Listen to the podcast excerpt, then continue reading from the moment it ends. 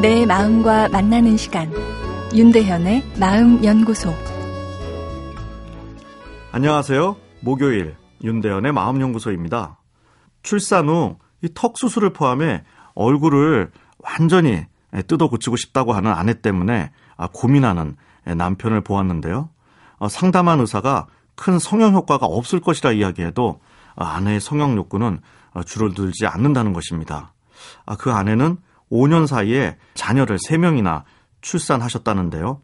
어, 자녀는 삶의 소중한 보물들이지만 출산과 양육은 여성의 마음과 몸에 상당한 부담을 주는 것도 사실입니다. 어, 그것도 5년 사이에 3명이라면 뇌가 스트레스로 인해 피로증에 빠졌을 가능성이 크죠. 아무렇지도 않다면 그것이 이상한 것이겠죠. 임신 전후에 호르몬 변화도 어, 뇌에는 내부적 스트레스로 작용합니다. 산후 우울증이란 용어가 따로 있을 정도죠. 그리고 아무래도 출산 전보단 이 망가진 몸매도 여성에겐 큰 스트레스입니다. 세 명의 자녀를 둔 엄마도 여자이니까요. 거기에 세명 자녀들의 양육 스트레스까지 아내 마음 안에 긍정성을 유지하는 감성 에너지가 고갈될 상황이죠. 긍정 에너지가 줄어들면 자신의 얼굴이 미워 보입니다. 그래서 새롭게 얼굴을 리뉴얼하고 싶은 것이죠. 이 미학은 아름다움에 대한 이 감성적 인식에 대한 학문이죠.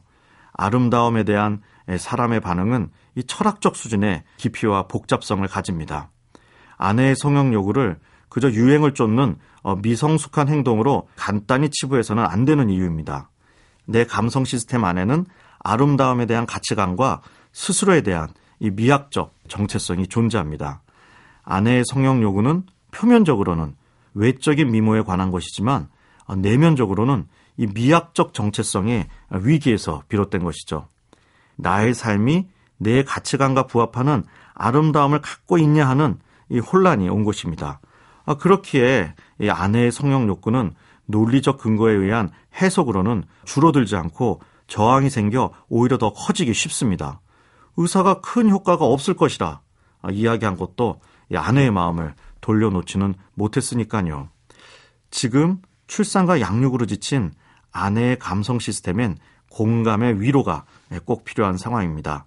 공감의 첫 단계는 내 가치관을 근거로 한 판단은 잠시 뒤로 하고 아내의 모습을 아내의 마음으로 바라봐 주는 것이 아닐까 싶습니다.